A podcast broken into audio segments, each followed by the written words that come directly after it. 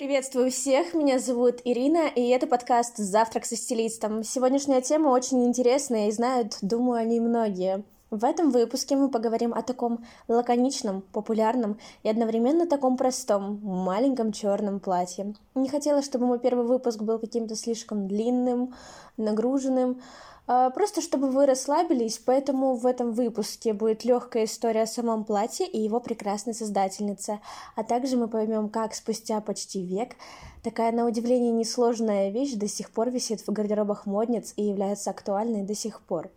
Со стопроцентной вероятностью могу поспорить, что когда я произнесла тему выпуска, вы сразу вспомнили имя Коко Шанель. Да, именно она придумала его, вдохновившись платьями в приюте, в котором она воспитывалась. Они представляли собой черные платья с белыми манжетами и воротничками. Существует версия, что любовь Коко к черному цвету появилась после смерти ее возлюбленного Артура в 1919 году. Именно с его поддержки, кстати, Шинель открыла свой первый магазин и ателье. Сейчас немножко отойду от темы. Э, отношения с Артуром для Габриэля. Габриэль — это настоящее имя Коко. Эти отношения действительно были тяжелыми для девушки, так как э, чувства Артура довольно быстро остыли, и он начал ей изменять. Также один из мифов э, гласит, что Коко согласилась шить свадебное платье для невесты его возлюбленного. После смерти Артура Кейпела для Габриэль, за Габриэль ухаживали многие мужчины, но она будет говорить, что Артур был единственной ее любовью до конца ее жизни. Они не были женаты, и Шанель э, не могла поэтому носить траур, поэтому она заставила носить траур всех женщин Парижа, а затем и мира. Невероятно красивая и в то же время грустная история – также не будем забывать, что мир менялся, и девушкам нужна была практичная одежда. Коко Шанель просто шла в ногу со временем и давала своим клиенткам то, что им было нужно. Простота – это ключ к истинной элегантности, говорила Шанель. Мой преподаватель всегда восхищался Коко Шанель. Скажу честно, первое время я его даже не понимала вот такой вот любви и восхищения к ней. А, но спустя время, когда я уже глубже погрузилась в историю моды, когда я уже познакомилась с дизайнами Шанель, я была готова, вот не в шутку, вешать ее плакаты над своей кроватью. Действительно, очень сильная девушка, которая смогла изменить ход истории моды. Она создала женские брюки, ткань джерси, а, ее знаменитая сумка 2,55, дизайнерский парфюм Шанель номер 5, который существует до сих пор. И это как бы не весь список. Шанель была революционером. На самом деле, пока изучала информацию, писала сценарий, я полюбила ее во второй раз. Что ж, вернемся к теме, а то эмоции нахлынули и отвлекли. Впервые маленькое черное платье было представлено в журнале Vogue 1 октября 1926 года. Оно выглядело довольно скромно, длина была ниже колена, Шанель, к слову, говор... считала, что колени – это самая некрасивая часть женского тела. Зато она называла руки визитной карточкой девушки, шею считала паспортом, а грудь – загранпаспортом. У платья были длинные узкие рукава и заниженная талия. Акцентом выступали лишь защип, образующий складку. Платье было доступно только в черном цвете. Также не могла не упомянуть, что Шанель не первая придумала укороченное платье черного цвета. Известно, что модные дома, такие как Пату и Дреколь, презентовали свои варианты еще за три года до того, как их презентовала Коко Шанель. Просто, на мой взгляд, платье Коко, оно смогло обрести известность благодаря продуманной концепции и хорошей рекламной кампании. В первое время творение Шанель считали недоразумением.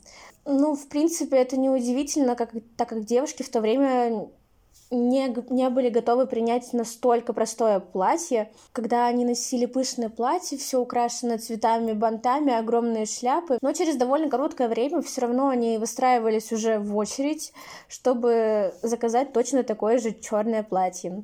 Это платье дало девушкам некую свободу, оно дало возможность отказаться от кривляния и манерности. Эти девушки начали работать над внутренним содержанием, потому что в скромном платье красота девушки должна ассоциироваться с личностью, внешностью девушки.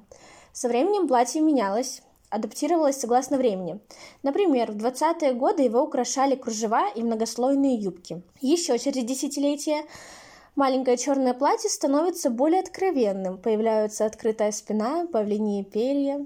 В сороковые послевоенное время в моду вернулись минимализм и практичность. Силуэты выглядели довольно просто, а акцент был на линию плеча. В 50-е маленькое черное платье то обретало пышную юбку, то становилось полностью облегающим.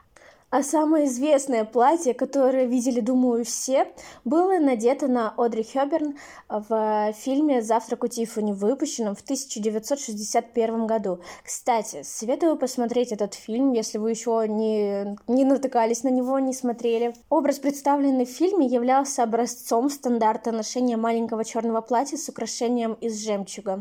Молодежная мода 60-х с короткими юбками, стрижками и популярными в то время твиги и джинсы Шримптон а, вознесли маленькое черное платье на новые высоты. Платье и в дальнейшем менялось, к нему добавлялись различные детали и менялись различные конструктивные решения. Именно поэтому оно является актуальным до сих пор. Оно менялось согласно новым модным решениям и потребностям девушек. Согласно статистике, сейчас у 95% девушек имеется маленькое черное платье. Его можно надевать как для особых случаев, так и использовать в повседневном гардеробе. Чем проще крой и фасон платья, тем больше комбинаций ярких образов с ним можно составить. Например, к нему, если добавить лодочки и клатч, то у вас получится образ элегантной бизнес-леди. А если к этому добавить вечерний макияж и аксессуары, то образ уже подойдет для торжественного мероприятия. Чтобы платье приобрело более повседневный вид, а, советую обувь на низком ходу. Можно добавить рюкзак или удобную сумку, а также верхнюю одежду согласно сезону. А, пальто, кардиганы, жакет, косуху. Чтобы образ был запоминающийся, можно добавить каких-то ярких акцентов, например, яркий платок, туфли, сумку, то есть все что угодно. Советую прямо сейчас пойти в магазин, если у вас до сих пор нет маленького черного платья. Важно подобрать фасон согласно вашему типу фигуры. Также рекомендуют цветотипом. Внимание, светлое лето, светлая весна, мягкая осень, мягкое лето и теплая осень быть крайне осторожными, надевая черное платье. Как вариант можно использовать оттенки серого, которые не придадут, э, которые не притянут внимание именно вот на себя и не придадут лицу некий болезненный вид. Подводя итог, скажу, что мне было невероятно интересно готовить этот выпуск. Надеюсь, вы также провели время с удовольствием, когда слушали его. Советую посмотреть интересный фильм «Коко до Шанель» и прочесть книгу Жюстина Пикарди «Коко Шанель. Легенда и жизнь». Наш приятный завтрак закончился, и завершить я хочу его цитатой Коко Шанель. «Сегодня у тебя, возможно, будет встреча с судьбой, поэтому ты должна быть сегодня великолепно одета». Пожалуйста, оцените этот выпуск лайком, подпишитесь на мои соцсети, там очень много полезного. Всего доброго и хорошего дня!